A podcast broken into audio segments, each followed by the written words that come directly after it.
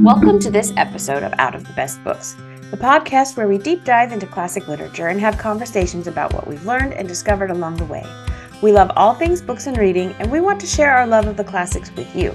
We hope to inspire you to read along with us and join in the conversation. I'm Laura. And I'm Amity. Let's get started. Hey, we're jumping into the next several chapters of Island of the Blue Dolphins by Scott O'Dell. So, what are you thinking so far? Well, I figured out I've read it. That's true. It just reminds me of like, I don't know, just like kind of like Little House on the Prairie or Little House books where they explain a lot of what they're doing. You know, there's a lot of description in there. I'm trying to think of other books that might be like out in the wilderness. I don't know. Just gives me those vibes. Yeah. Well, and we can talk about a lot more like at the end when we, you know, talk about books that kind of along these same lines. But it made me think of uh, My Side of the Mountain. Yeah. It makes makes me think of The Sign of the Beaver. Also, Two Against the North. Yeah, there's quite a few, and it is they're all kind of just like survive in nature type of books. Or like Hatchet. And as I'm reading, I'm like, she's getting more and more comfortable, brave. I don't know, Mhm. not brave, but like, like confident in what she's doing. Yeah. She's like, I need to do this. Okay, so I'm going to do it. What keeps coming to my mind is how bored she must be. It's got to be really hard. I mean, at the same time, though, like I thought, like all of her attention is on survival, like Yeah. both, you know, food and water and shelter and staying alive. But yes, once she has those things figured out, it's like, then what? Because once we get to the end of this section, like she's, she pretty much has those things figured out. I was thinking about like, I can't do my dishes without listening to a podcast. It's just funny how we're in such a different existence now, right? We can't go on a walk without listening to something or I don't know. It's just interesting. But yeah, that poor girl, I would be like, Yeah. "Ah." Well, So- and just the fact that like we need people, like we need social interaction. Without that, you know, it is punishment to be put in solitary confinement, you know? And she's not confined per se, but she is very solitary. Yeah, that would be extremely difficult. And and again, like this is basically a true story. This was this really did occur and we don't know exactly her age or maybe like everything that happened on the island but there was a woman who was all alone on the island having been abandoned by her tribe for 18 years yeah, I kept thinking that too. Like, this has happened to people before. yeah Like, I can't even imagine. And I keep thinking of like, is it the movie Castaway with Tom Hanks, where he like talks to the volleyball yeah it- Wilson. Wilson. like, yeah because you have to have you have to have something yeah, go crazy. Um, Let's jump into chapters 10 through 12. Okay. And I should have been keeping track. Have you been keeping track about how time is happening? not really but i think like by the time we get to the end of this i think it's been a few years Yeah. by the end of chapter 18 i think it's been a few years It seems like somewhere in here, I think it was like chapter 16, they said it had been about a year, I think. Or, anyways, but it's like, oh, it's spring. Oh, it's winter. Oh, it's spring. So Yeah. time is like going by. This is the chapter where she decides she wants to leave. That summer, she keeps watching the water for any sign of the white man's ship, right? And the only thing she sees that year is a whale spouting water she realizes when she doesn't see a ship that she's going to have to wait until at least winter is over. And she's feeling hopeless. She has nightmares. She's not eating much. The winds are really bad. And she realizes that she can't keep sleeping on her rock. So she moves to the bottom. It's probably because of the wind, I'm guessing. So she moves to the bottom of the rock and she she lights a fire to keep probably keep the I think it's to keep the dogs away. And then this part, she's able to kill three of the wild dogs, but not the leader. And every time she said that, but not the leader, I was like, oh yeah, now I'm remembering that. Mhm. Spoiler, but yeah, it just, I guess that was a little bit of foreshadowing because she says it a couple of times that she's able to kill some, but not the leader. So when that storm ends, she goes to find a canoe. So she goes down to the spot in the island where they had kept the canoes. and there's still dried food in them. And then she decides that she's going to take a canoe and go to the place where where Kimki, the chief, whatever, had told her about that. That's where they had gone. So she decides she's going to go. The canoes are huge and heavy and hard for her to maneuver. So she picks the smallest one. And I I liked this too, like picturing her. I, I thought this chapter or the next one, it was this one, was very descriptive. Like I could actually feel how she was feeling and like mm-hmm. kind of picture what was going on and how tired she must have been. And anyways, I thought this this chapter was really good writing. She makes a bed of kelp to help her push the canoe out because it's just too heavy for her. And so the kelp makes it slippery and she's able to get it off. She gets out into the water and goes far enough that she can't see the island anymore. And then it, the night comes. that we would say the sun goes down and the stars come out and the stars coming out make her feel better about what oh, she's not as scared i guess. Okay so halfway through the night now can you imagine this? You're out in the middle of the ocean and you can't see the island and you realize that the canoe is leaking. And i thought this was really smart. So she patches it with bits of her skirt that she's wearing. She keeps patching it but the the leak just keeps getting bigger. And so now she realizes that it's too dangerous to keep going. She has a really hard time deciding that it's time to go back. I can't imagine like giving up. Okay, I guess this isn't going to work. So she eventually does go back. And then I like this on her way back to her island, she sees the the dolphins. Mm-hmm. And the mm-hmm. dolphins are supposed to be a good omen. She stops feeling lonely. She's able to keep her mind off of the ha- fact that her hands are bleeding. She also it helps her keep from falling asleep. So that's the other thing is she's been awake all night, right? I can I just I can't even imagine. Like your hands are dying from Oh, exhausting. Yes. And you're up all night. It is a lot. It is so hard to paddle. Yes. It's a lot of work. It's a full body exercise for hours and hours and hours. Anyway. And if you're not doing it all the time, then your hands hurt. A couple years ago, we got kayaks. And like I couldn't believe the first time we took them out. And my hands had blisters all over them yeah. just really quickly. So she keeps drifting off to sleep, mm-hmm. but in the morning she sees she can see the island, and then she gets to the island and she climbs out of the boat and she just like drops in the sand and goes to sleep. It's exhausted. Yeah. So she wakes up probably in the afternoon and she's still really tired, but she decides that she needs to get up to higher ground and then she goes back to sleep up there too. And when she wakes up, she turns the canoe upside down and then climbs up to the headland where she lived before. Now, I looked up what I'm really not the smartest person in the world, but so I don't know if you knew what a headland was. Did you? Yeah. Okay. Well, just yeah, just from lots of reading and things, but yeah. I was like, what is a headland? It's like a it's like a jetty or like a piece of the land that comes out into the ocean. So like in Oregon, we have in, in the part of the coast where we go, we have jetties. So mm-hmm. it's like you can walk out onto the jetty and there's basically ocean on each side of you. It's like this yeah. long, narrow slip of land. So that just kind of helped me picture where she was. And she's surprised that she's happy to be back. I thought that was funny too. I think she feels mm-hmm. like relief, like, oh, okay. And she realizes that she's going to have to stay here until the white men come. But she's going to have to find a good place to build a house. So, this is the kind of stuff that's like oh, she does this and she builds this and she, you know, um, eventually builds a fence. So she decides that it needs to be sheltered from the wind and not too far from Coral Cove and close to a good spring. So she knows of two places like this. One is on the headland where she's been staying, and the other one is it says less than a league to the west. Now, I looked up what a league was. A league is three miles. Mm, so okay. that was kind of that was kind of interesting to me. And she hadn't been to the second place in a while, so she decides to go and see it. And once she gets there, she realizes that the wild dog's lair is very close and that she's going to have to kill them before she builds a house there. It also has less protection from the wind than the spot on the headland. I was like, yeah, I wrote like a jetty, Heceta Head. So in Florence, yeah. Oregon, there's that's where we would go to play on the beach with his Heceta Head.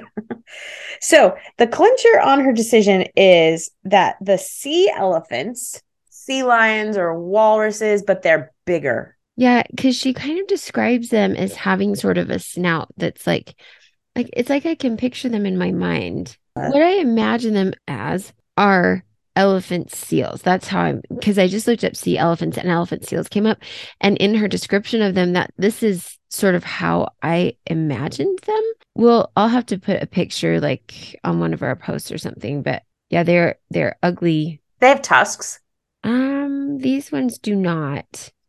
It's Yeah. like a sea lion with a really ugly face. Yeah.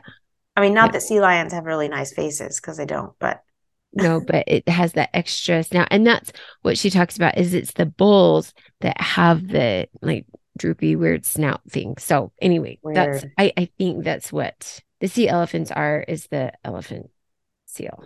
she decides that because the sea elephants spend so much time there, they are too noisy. And like I said, we you can drive an hour from here, hour and a half from here, from where I live, and go see the sea lions down on the wharf. Mm-hmm. They are so loud. Mhm. Like I can imagine. She's like, I don't want to stay next to near you guys. So the next two days it just rains and rains, and um, she makes a small shelter, but is freezing since she can't build a fire because of the rain. And then when sh- the rain stops, she decides she's going to go look for supplies to build a house and a fence, and because she needs a way to keep the dogs out. And then it says the red foxes too, which I don't know if they mentioned that again, but you know, and she's kind of excited. I think she's excited. It says her spirits are up. I wrote her spirits are up Mm. because she's like has something to do and work on and like a motivation, right? Yeah. She's singing, she's enjoying all the smells. Okay, so to build her fence, she uses the bones of two whales, which is kind it's so fascinating how they have to use the stuff that's like in nature to do things that we just go to the store and buy fence posts, Yeah. you know, or we go buy a tool to dig a hole to put the fence posts in. I mean, she's using whale bones to make a fence.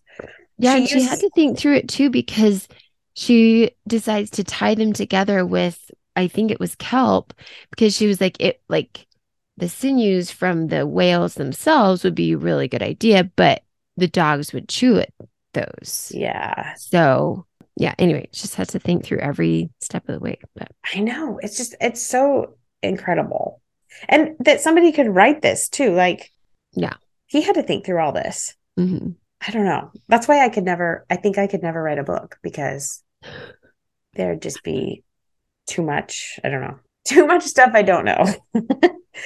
okay, so she uses a rock as part of her fence and then she digs a hole under the fence so she can get in and out. Now that's got to be annoying too. Like to get in and out of her house, she has to go in the ground through this hole. But this is going to be what keeps her safe from the dogs. So the house takes a long time to build because there isn't very much wood on the island. And so she spends days and days searching for wood. She gets, finishes the house when the winter is about half over. The foxes and the wild dogs will come up, but they don't come, they can't get in. Yeah. And she's able to shoot a couple of the dogs, but still not the leader. There's another foreshadowing. So she makes cooking utensils. And this was interesting too so that she can save the juices from the cooked fish. So before she would lose them and like Mhm. y- y- they would, you know, when she was cooking.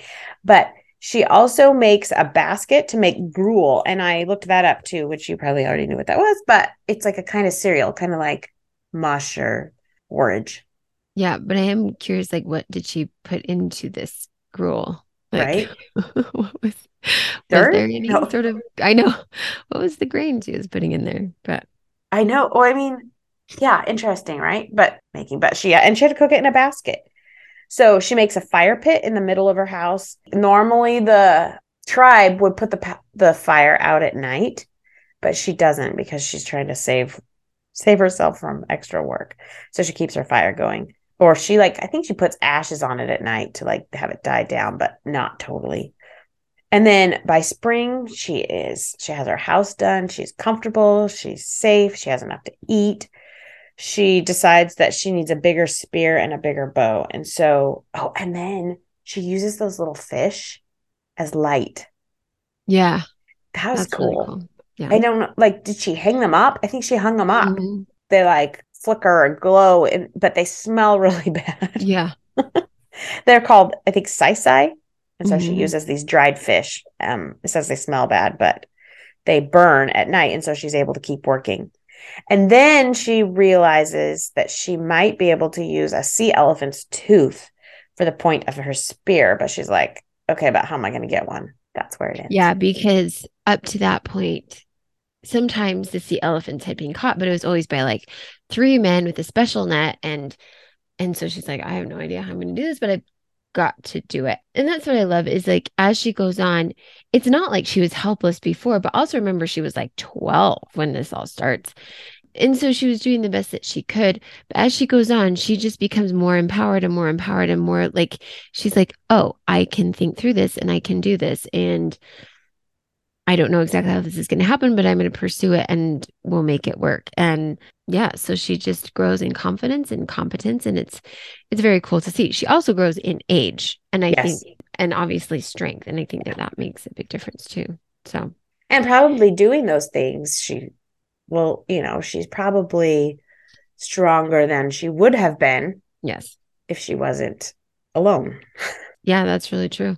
Yeah, just a couple of thoughts that I had as I was reading along. So, first of all, it was interesting that up to this point, you know, she's just she's moving along, she's surviving, and then those first storms of winter come, and that and you're like that. This is still her first year, probably. Those first storms of winter come, and she's like, you know, there's no way the ship is coming, and then all of her hope just drains mm-hmm. and she didn't have any motivation for anything after that. And it and it makes you realize it's like it really is hope that is our driving factor behind everything. You know hope is what gets us up in the morning. Hope is what gets us to work and to exercise and to interacting with people and to setting goals. Hope is so fundamental. And when we lose it we've almost lost everything because can't even function anymore. Yeah, she probably felt like they'll come back for me. I just have to make it this far yeah uh, till this time. And then when they don't come back, she that's when her hope just goes out the window. And she's like, what's the point? what's the point anymore? But to her credit, then she got to, so, you know, she lost her hope. Then she got to the point of desperation. And when you're at the point of desperation, you'll do anything. And she even says, she's like, you know, it was terrifying to her to go out on the ocean. She's still like 12 or 13 or something at this point. I don't know. Well, she's probably a little bit older now because it had been a little while. So she's maybe 13, 14, whatever. So since the beginning of the book, I should say, Yeah. she's really scared to go out on the ocean. She's a young girl alone, and these canoes are huge. But at this point, she's so desperate, she's willing to try anything.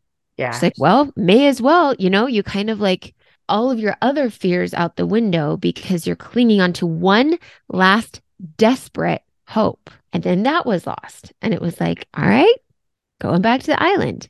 All of these little turning points are so important because when she gets back to the island, she's like, well, I'm going to be here. So I may as well build a house. and make it comfortable. Yeah. Yes.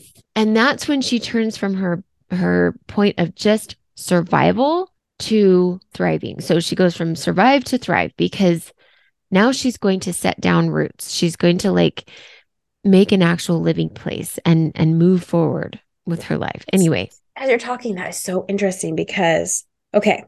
So it's like she was in not denial. I mean, because she knew where she was. she knew what her situation was. Yeah. But like so it's not the word isn't denial, but like she hadn't accepted her situation. not and completely. then once she did accept it, she was able to move forward. Yeah.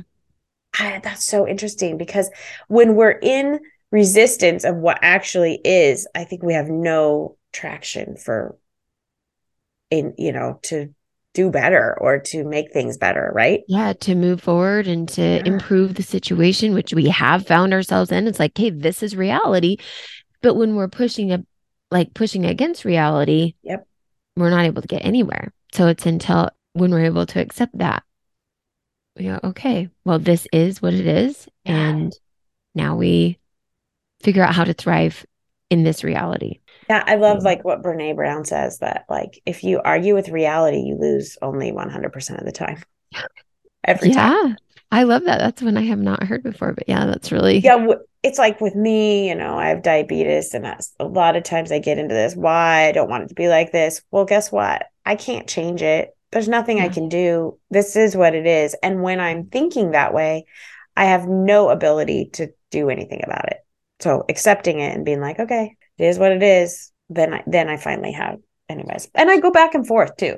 For a few months, I'm doing good and I'm feeling like, okay, this is my existence. This is how it's going to be. And then I'll get down on it and think, this is ridiculous. I shouldn't be sick. this should not be reality. Yeah. That's right. So, well, anyway. I know. And I think that that would probably be some of the hardest kind of reality to face because it's like, this is your reality for a very long time. That's really hard. Yeah. Well, and they were like, you know, a lot of diabetics can can reverse it. Yeah. And I haven't been able to. And so with everything I've tried. And so it was like I had this little glimmer of hope. And then sometimes when then I find out, okay, you might not have the kind that can be reversed then I get hopeless. But anyway, so it's yeah. like this whole cycle. So yeah. Like I said in that one chapter about her being on the in the canoe, I loved the writing in that chapter, but yeah. I love that when she can't decide if she should turn back or keep going. And I was thinking, well, which fate is worse? Like she's out on the water and she's like, what's worse? I guess mm-hmm. she realizes she has to come back. But it said, it was suddenly clear to me that it was dangerous to go on. The voyage would take two more days, perhaps longer. By turning back to the island, I would not have nearly so far to travel. Yeah, so she is it'd be shorter distance. Still, yeah. I could not make up my mind to do so. She couldn't like resign it to you know resign to the fact that she needed to go back the sea was calm and i had come far the thought of turning back after all this labor was more than i could bear even greater was the thought of the deserted island i would return to if living there of living there alone and forgotten for how many suns and how many moons just a huge dilemma in, in a way was kind of made for her yeah she weighed her options she's like okay i just have to go back it was down to like drown on the ocean or yeah. figure out how to live on the island the chapters 13 through 15 so we ended chapter 12 and she's like i need a spear i need to sea elephant tooth i don't know how i'm going to get it but it's going to happen so she's determined to just kill a sea elephant. So, like I said, she's not sure how it's going to happen, but she knows it does have to happen for her to be able to kill the wild dogs. And like ever since her brother was killed, like that is kind of her underlying driving force. Like, yes, survival. Yes, she wants to leave the island, but while she's on the island, she really is working towards killing all the wild dogs. So she goes to the place where the sea elephants are and she just kind of sits and watches for a while kind of trying to figure out what to do. She sees all the males, bull sea elephants, and there's only like six of them. They're very loud, they're very ugly, they're very rambunctious. They're like they'll fight at the drop of a hat. And she observes this younger one who's a bit smaller than the others and obviously doesn't have a herd yet. So, it, you know, it's kind of a loner. And she's like, okay, I'll take out that one. But then as she watches and observes, she sees that this younger one and an older one start fighting and evidently it's over the the herd of the older one the females there comes a point where Karana has this a chance an opportunity to kill the younger one but she holds back and she just watches. She's like i'm just going to sort of see what happens. In the meantime she hurts her leg like really bad. She falls on the rocks or something and hurts her leg really badly. And she wants to stay and kind of see how things play out because these two sea elephants are just going at it like so fiercely. But she's got to go because her leg is hurt so badly. The last kind of the last thing that she sees is the younger one has the older one by the throat and they've like gone under the water and then she leaves and she keeps hearing them bellowing and things. We'll kind of follow up on that a little bit later. But in the meantime she's hurt her leg so badly that she she makes her way back to her hut and then she just kind of has to stay there for several days basically until her water and food run out. And at that point she's like hey i've got to i've got to go out and get more water. Again it's been several days. She drags herself out. She takes some weapons with her and takes her water containers as she's going out to to the spring to refill her water containers like it's apparent that the dogs are around though all these wild dogs are around her they're sort of tracking her they're following her kind of hunting her it's very very creepy but she's able to make it to the mouth of a cave that they cannot follow her into for whatever reason. She can hear them pitter pattering around above her and, and like in the brush, but they are not going to follow her into the cave. So she's very safe there and she she stays there. She does have water. She has some food now. Uh, she stays there for six days, just letting herself recover. And while she's there, she's like, I may as well turn this into a second house. So if I need to, I can come here. So she sort of like, I just love, I, I honestly love these parts because it just seems sort of like very cozy and what do I want to say, secure to me. I yeah. don't know. That just makes me happy. For like being in a cave. I guess. I guess. And just the fact that she's like, uh, making it very like supplying it with the food and the water and bedding and and kindling so it has everything she needs so that she can live there comfortably if she needs to although she does say that it's cold and that sounds awful and very miserable okay but she does get stuff for a fire though so then she's she can be warm by the time she's all finished outfitting this cave like her lake as well she's able to make her way back to the place where the sea elephants were. And again, it's been like probably close to two weeks yeah. at this point. I think like 11 days if I do the math. Yeah, because right. she was at she was up in her first house for five days, and then she went yeah. to the cave and was there for six. Yeah, six days. Yeah, days. so it's been like eleven days, and so and she sees that that old bull is dead. It's been killed, and its bones are picked clean by the seagulls, and it's like nature took its course and did what she needed it to without her firing a shot. And I think that there's a lot of lessons in that throughout this whole book that I'll talk about later. But anyway, so she's able to retrieve some of the teeth, like several of the teeth. She's able to make spears. And now she's ready to go and fulfill her goal of just killing all the wild dogs. Just a little bit of sort of backstory. Apparently, there'd always been wild dogs on the island as long as her people had been there. But ever since you know, all those men had been killed by the Aleuts, all the men of her tribe, the pack had just grown exponentially because all the men's dogs had run off to join the pack and then they had more babies and the babies and younger dogs were like so much wilder than the older dogs and so it was just huge yeah i didn't realize i mean because they said that some of the men that died their dogs had joined the pack and then at this point i realized oh and then when all the people left all the rest of the dogs joined that pack. There's a ton of them. And again, you know, it's not like they just stop having babies. They keep having babies in a lot of them. And and also it's apparent that the leader of the pack is had belonged, well, she believes that it belonged to the Aleuts. And it's a very distinguishable because it has these yellow eyes and it's a very altogether handsome dog. I can't really imagine a dog that has yellow eyes and being like, yeah, yeah, that's a great looking dog. But that's how she describes it. Anyway, so she makes her way to their cave with like all of her weapons. She takes all of them. And she kind of goes with her original plan that she'd made right when they had killed her brother. And she sets all this brush on fire and like shoves it into the cave, kind of thinking that she's going to smoke them out and kill them. But that doesn't really work. Like a few come out. But then she's like, well, I'm actually going to save my arrows for the leader because I think she figures if she takes out the leader, it's going to be okay.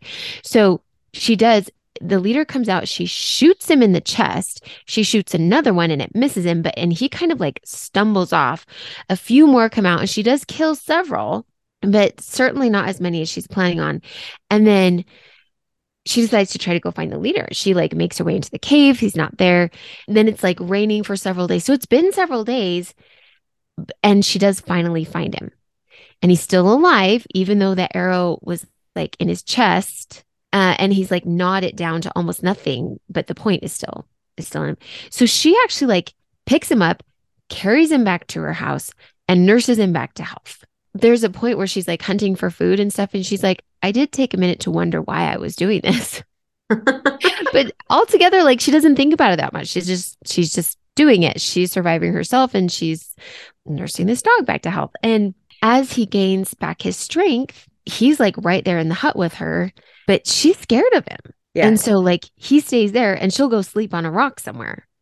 And she'll leave her little gate open so that he can leave. It's like, there's the door, you know, you can leave. but, but he never does. Like, every day she comes back and he's always there.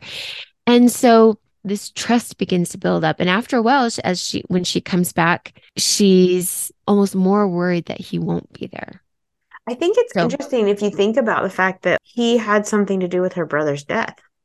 Totally as far Right. as we know like he was one of the i mean the leader of the pack yeah and so she has turned this bitter enemy into one that she was like very determined to kill she's turned him into a friend and she calls him Rontu. There's so much about the situation with this dog. She doesn't really want to keep the dog, but she doesn't want him to hurt or suffer.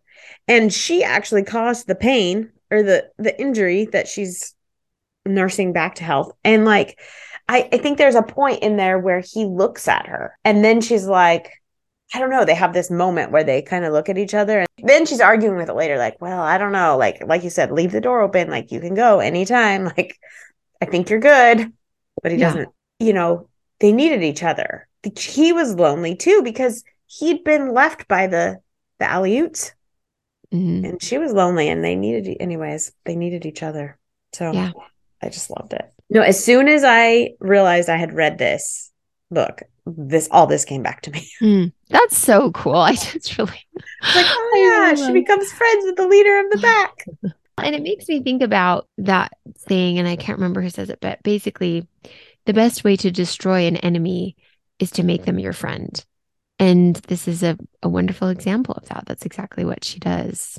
And she doesn't just gain a friend, she gains an ally, and it helps to stave off her own, you know, her loneliness, sort of her depression. And he's also a protector as well, you know? Yeah, So- he keeps her. I'm sure he keeps her safe from the other dogs. I mean, yeah, she, he she needed him. When Karana hurts her leg, I was thinking about how sometimes when we have trials, like so she hurts her leg and it actually becomes kind of a blessing because it's not a horrible injury. I mean, it's she hurts her leg pretty bad, but it wasn't like life threatening. But it makes her realize certain things like oh, I'm going to need like a second house to hide in if I'm Mhm. sick or, you know, I, later it'll come in. The Aleuts come back. She Mm, needs somewhere to hide. Yeah. And so I just think sometimes trials can happen and we can look at them like as opportunities for learning and growth. So I'm sure at the time she was like, oh, and she hurts her leg because she's paying too much attention to the sea elephants. So Yeah. she gets distracted and she trips and hurts her leg. And anyways, I just thought that was interesting. And then also, I liked as she was preparing the cave, and she there aren't there's like drawings inside the cave from her Mhm. ancestors, and she felt like when she was in there, she was like, I feel like my ancestors are watching over me. all these things that, like you say, sort of these blessings that come from that hard thing. And the thing is, like, all of this is the hard thing, but then she hurting her leg is like an extra hard thing. But there is, there's the blessing of, you know, figuring out that she needs the extra cave and, and she's able to stockpile and, and prepare it. And she's able to sort of have this connection with her ancestors, which can bring so much just sort of peace and and hope again. So Yeah, when little things, very when cool. little trials happen, there are opportunities to realize, like, oh, I need to be okay. For instance, the when COVID happened and nobody had toilet paper, I was like, oh, we need to have toilet paper on hand, right? like, yeah, totally. Yeah. This is something to have plenty of because you don't realize how much you need it until you don't have it. yes, yeah. So she was fine until she realized, like, if I get sick or hurt, I'm gonna need a backup plan. I have an observation, but I think I'll talk about it a little bit later because it sort of So chapter 16 through 18. So there's still, I think it, it often will say there's still no sign of the white man's ship. yeah. all through the spring and all through the summer, even though she looks for it every day. But she's also watching for the Aleut ship and wondering what she's going to do if it comes. And like you said in the beginning, I think in the last episode, the Aleut ship is a red sail. So she knows what she's looking for. And she realizes that if it comes, then she's probably going to hide in her cave. And if she stays there, if she has to stay there, she's going to need a canoe to get to. I think to to get away from them. Yeah. And so she needs to fix her canoe. So she spends this is I mean just like parts like this, spends days digging it out of the sand. Like that sounds like a lot of fun. and she stays down there to sleep. It's warm enough that she's able to stay down there and sleep to save time. But the canoe is still too big for her to move in and out of the water. So she decides to make it smaller. And she says, it's not as good looking as it was before, but it's smaller and she can move it. So that works. And Rontu is around. He's sleeping in the shade. He chases pelicans. He um she talks about how he learns his name and he's like understanding some other words that she is a, like commands and stuff that she's able to give him. And she talks to him. I liked that too. Like he's like a person. Like she needed somebody to talk to. And so she talks to him and that she's not lonely anymore because she has him. Okay. So once she's done with the canoe, she decides that she needs to take it for a little spin. I could take it. So her and Rontu take it all the way around the island to make sure that it, it's working. And now that she knows that it is dependable, they start taking other trips in it. And so they discover there's lots of sea caves all around the island. And so she discovers a sea cave that is just under the headland. It's really dark and disturbing at first. And I think it sounded like she keeps going into these little rooms. Like mm-hmm. they'd kind of go into one dark room and the next one and then and then eventually she sees this tiny light in the distance and so she drifts towards it. In that room, there's a rock shelf. She decides it would be the perfect place to keep her canoe and that if she makes a trail from her house down to this little room, then she'd be able to get there quickly and escape if the Aleuts come. So she starts telling this to the dog, but he's busy. He is watching a devilfish, which is an octopus. So she picks up her spear and gets ready. She go she drifts her boat towards it. And just as she's like leaning out to spear it, the devilfish releases its ink. And then when the ink clears, the devilfish is gone because it's super fast. And the dog is confused. Ron Rontu's like, where did it go? Then she talks about how the devilfish is a delicacy, but they're hard to catch. And she decides that this winter she's going to spend a bunch of time and make a special spear to catch it. So she goes home. Her canoe needs to stay on the beach for the must be for the winter. And then in the spring, she's going to bring it down and keep it in that cave that they just found. Yeah. So winter that year comes early. So this must be year two. I think it must be because yeah. This is this her second winter? Early, and now it's a spring. So she does spend a bunch of time that winter making her spear to get the devilfish. And Rontu's always there. He's sleeping by her.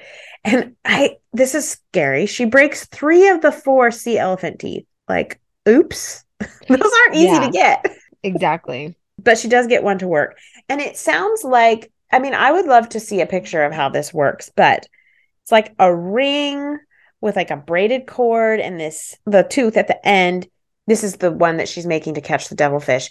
And it's like it somehow re like she would shoot it and it would release, but then it would be still tied to her wrist. So she'd be able to pull in the octopus. Yeah, I'm Does curious if sense? we could find it like a because it sounds like that's a fairly primitive way of, of catching them. Anyway. Oh, and she's able to throw it from a distance, like from further away. However, she made this this spear.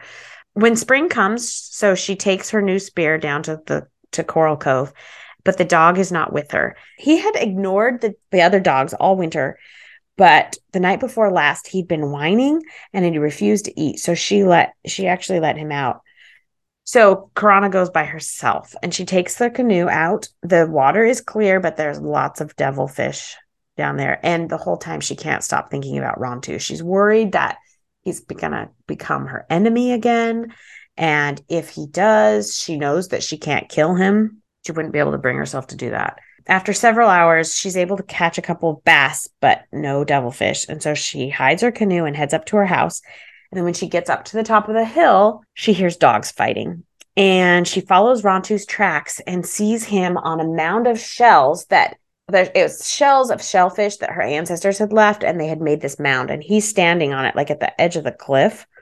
Between him and the wild pack of dogs is these two other dogs. And she recognizes one as the one that took over the pack. He's now the leader. And then she doesn't recognize the other dog, but they have blood on their mouths. So there's a fight. Rontu, I, which is interesting because I don't think she talks about him being hurt. I think there's one point where it's it's apparent that there's uh, he like licks his knee or something. So there's maybe a little scratch there, but it's not bad. Yeah, at one point the dogs get his flank, like they bite him. But anyways, so he must not be hurt too bad. But there's a fight. Rontu howls and then he goes home. He never goes back to them again, and they never bother them. Did you find anything? I'm pretty sure it's a harpoon. Oh. So okay. I just looked up harpoon and it's like basically that description. Like it's got the barbed end, like she talks about. It does say it was held by a string, which is tied to your wrist, but Uh, the harpoon it's a long spear-like instrument and tool used in fishing, whaling, sealing, and other marine hunting, and it's been used for a very long time. It talks about the Inuit people who would use it in hunting large sea creatures. I kind yeah, I kind of. it says a spear with a shaft and barbed point for throwing, used for catching large fish or whales. I bet that's what it is. Totally. Yeah.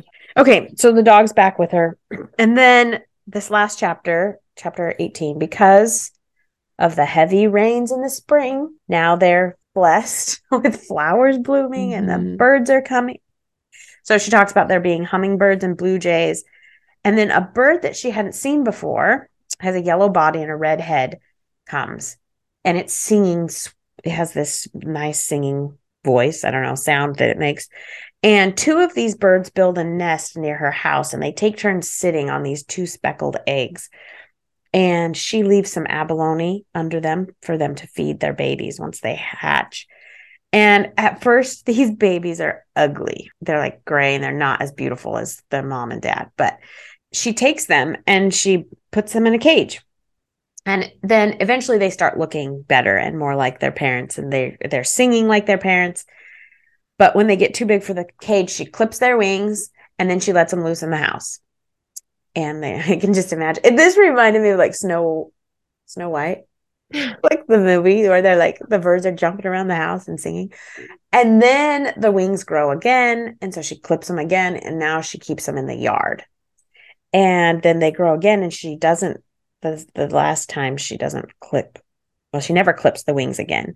But they don't ever go further than the ravine and they always come back at night. Oh and she also when they were in the house she taught them to eat out of her hand mm-hmm. so they're reliant on her so they always come back and they beg for food she names the birds one is for a boy that she liked that was killed by the Aleuts and the other one is the name that she wished she had which is funny. It's like you're the only one on the island. You just be that name.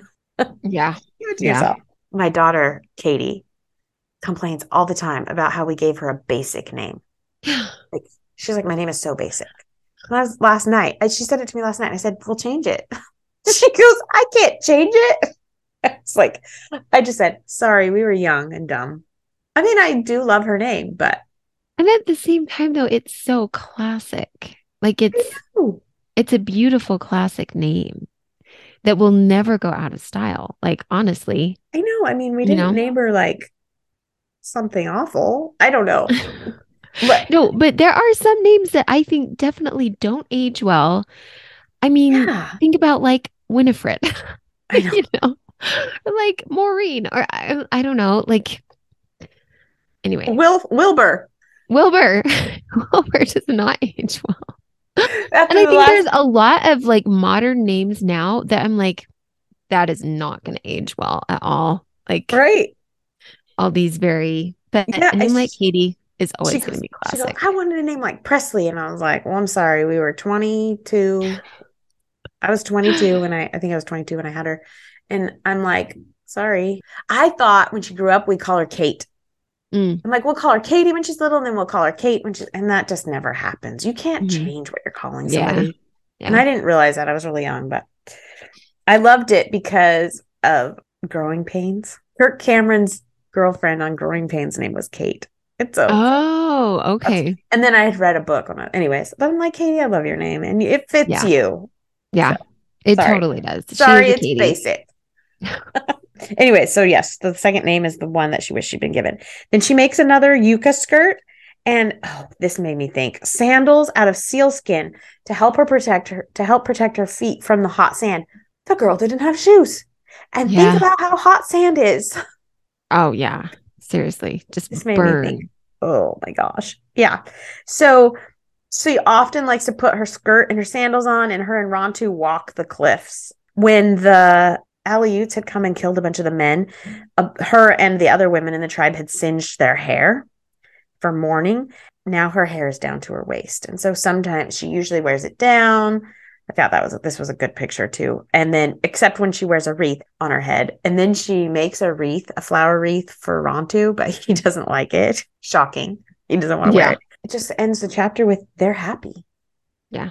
And the white men have not come. And really, neither have the Aleuts. So Nope. that's kind of relief. You know, it has been several years at this point, like because I think it's been like three probably, at least. Yeah, and probably like four since the men were killed, right? After the men were killed, it was about a year before that ship came. And if she had singed her hair short at that point and now it's super long all the way down to her waist, it's it's probably been about four years. One thing that I kind of mentioned that I wanted to bring out was just how often, and I think this is a really important lesson, she is really tempted to interfere, but she lets nature take its course.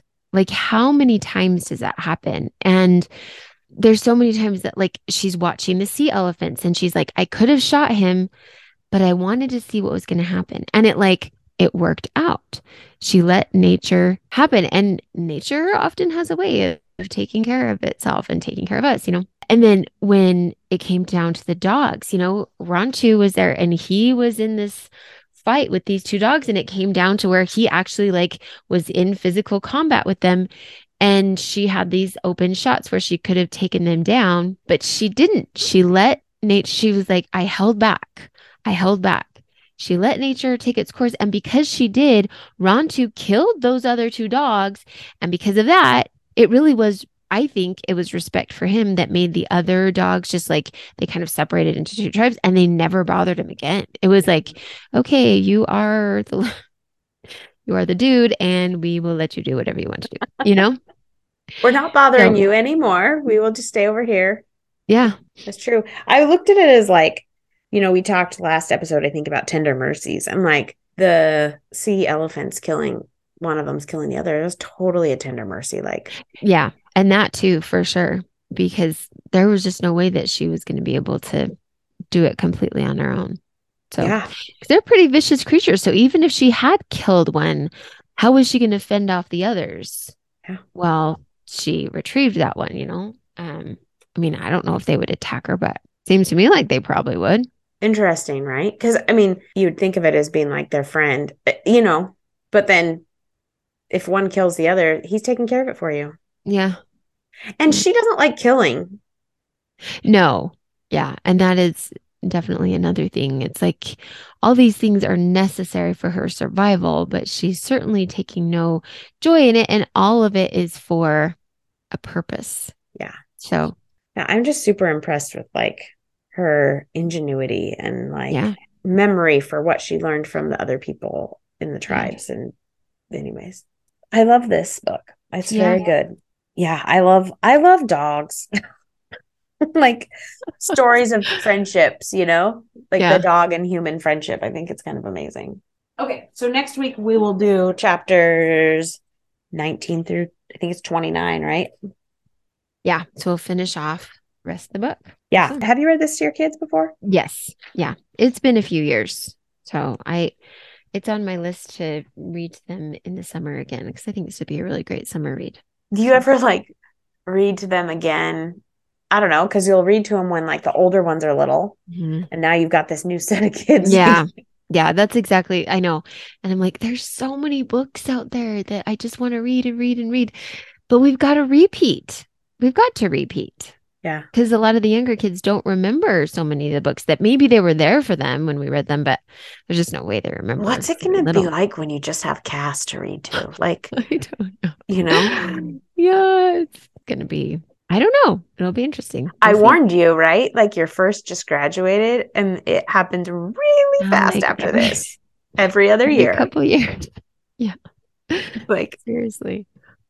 Here we we like our we- year off where we don't have a senior, Yeah, you probably appreciate that now. but I only have one more after this because we have, we both have seniors this year, and so next year, well, I'll have one more in two years that will graduate, and then we've got a 10 year gap. And then, And then a big break. if we're still alive, when she graduates from high school, Oh my gosh. Like It'll that is wild. 10 year gap. you have 6 Mhm. years, right? Yeah. That's Yeah. cool. I mean, that's a gap. Does he listen? Does Cass listen to your you read now? Um, somewhat. It just depends. Like Does, does he like play on the floor when you're reading? Yeah. Yeah. He'll sit and listen really well with picture books. He does well that way, but you know, the chapter books are they're a little difficult. But because he's always in the room. Yeah. So- He's getting it. Yeah. I want to know what you're reading. Okay. So first of all, the book that I shared about last week, Demon Copperhead by Barbara Kingsolver, Yes. just sort of a follow-up. First of all, like I said, it was over 21 hours, very, very long. So it took me until just a couple days ago to finish it. It was so long. And also, it was really, really rough. Really rough. So I don't know if I can like recommend it because, first of all, so much language, so much drugs, alcohol, sex, just all of it. And it was, I mean, it's all for a purpose to like paint this picture of that awful repeating cycle and like how do people get out of it? And it's and the foster system is awful. And and these kids that just like i said just get into this awful cycle of drugs sex alcohol you know? And so many of them die young and that's what she was illustrating but it was rough. It was really but i did finally finish it and so i found another book that i just i think i started it yesterday and i am almost done with it because it's pretty it's it's only an eight hour book and i yeah After a 21 hour book, eight hours, nothing. yeah. So, but it's good. And I think it must have come up on the recommended because in some ways there's some some similarities with the other. But it's called The Life We Bury by Allen Eskins. It's pretty good. But it's about this this kid. He'd never really known his father. His mother was an alcoholic, and he has a younger brother who is severely autistic. So that's sort of, you know, how he'd grown up, and he never really expected to go to college or anything. But he did go to college and he's he's really he's working so hard to you know pay his way through college also getting called frequently by his mom who's like had another DUI or just like runs out and like is abusive to his brother and and things like that so he's like trying to help his brother bailing his mom out of jail um but he has this assignment for one of his English classes uh, and it's a it's a biography class that they're supposed to like write biography. And so, sort of, the assignment is to interview an older person and write down their story. And so, he goes to this nursing home, and the only person that is really cognizant enough to be able to talk to him is this man who's who had just been sent there from prison. He's like in his 60s, but he seems like he's in his 80s. He'd been given this life sentence in prison, but he's dying from pancreatic cancer. And so they're like, we're going to just like basically put him on parole to this nursing home because he's going to die there. He, so he'd been convicted of a murder back in 1980 and he's, he was also a Vietnam vet. And so this boy, Joe, he starts interviewing him thinking he's just like the worst monster in the world. And he starts realizing that he was falsely accused. And so he uses this opportunity, he makes friends with his neighbor, and they're able to like turn this whole case around from 30 years earlier. So anyway, it's just I really I I like it a lot cuz it's another sort of like honor your elders, get to know their stories. Also uh, I think we're seeing a lot of things that, you know, so many things, especially like before DNA testing and very thorough investigations, there were a lot of like false convictions and yeah, things like that. So yeah, it's I, I really like it. It's really good. I've heard of that book, but I didn't know what it's about. So I'll have to. Yeah. That sounds like something I would like. I think that you would. Yeah. The book I'm reading is called What the Wind Knows by Amy Harmon. And I think it's a new book. I've read one by her before, but this, yeah, 2019, I guess it's kind of, it's not that new, but kind of new. Anyways, I read a book by her, A Pioneer Woman. And so this Hmm. is nothing like that. Where the Lost Wander is what Hmm. I read before. Anyways, this one is about a girl who is raised by her grandfather who is Irish. And he had been raised by like basically his grandmother because his parents had died in like I think the 1920s in Ireland Mm. when there was like Oh, lots of you know political unrest. yeah, yeah, yeah. And so he had been, anyways. So they're here. I think they're in the United States. He dies. And she was a writer and she always wanted to go back to Ireland and he never would let her. But then right before he dies, he's like, I want my ashes spread on this lake in Ireland.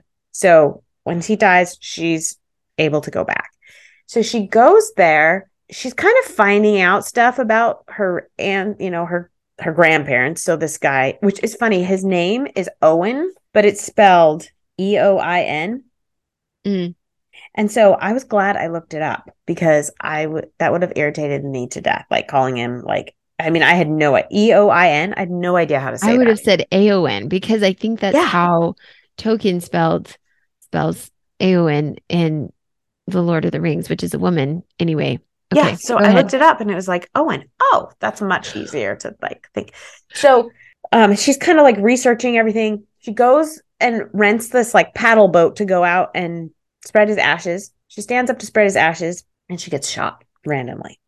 Well, when she wakes up, she's like back in like the 1900s. They think that she is her grandmother.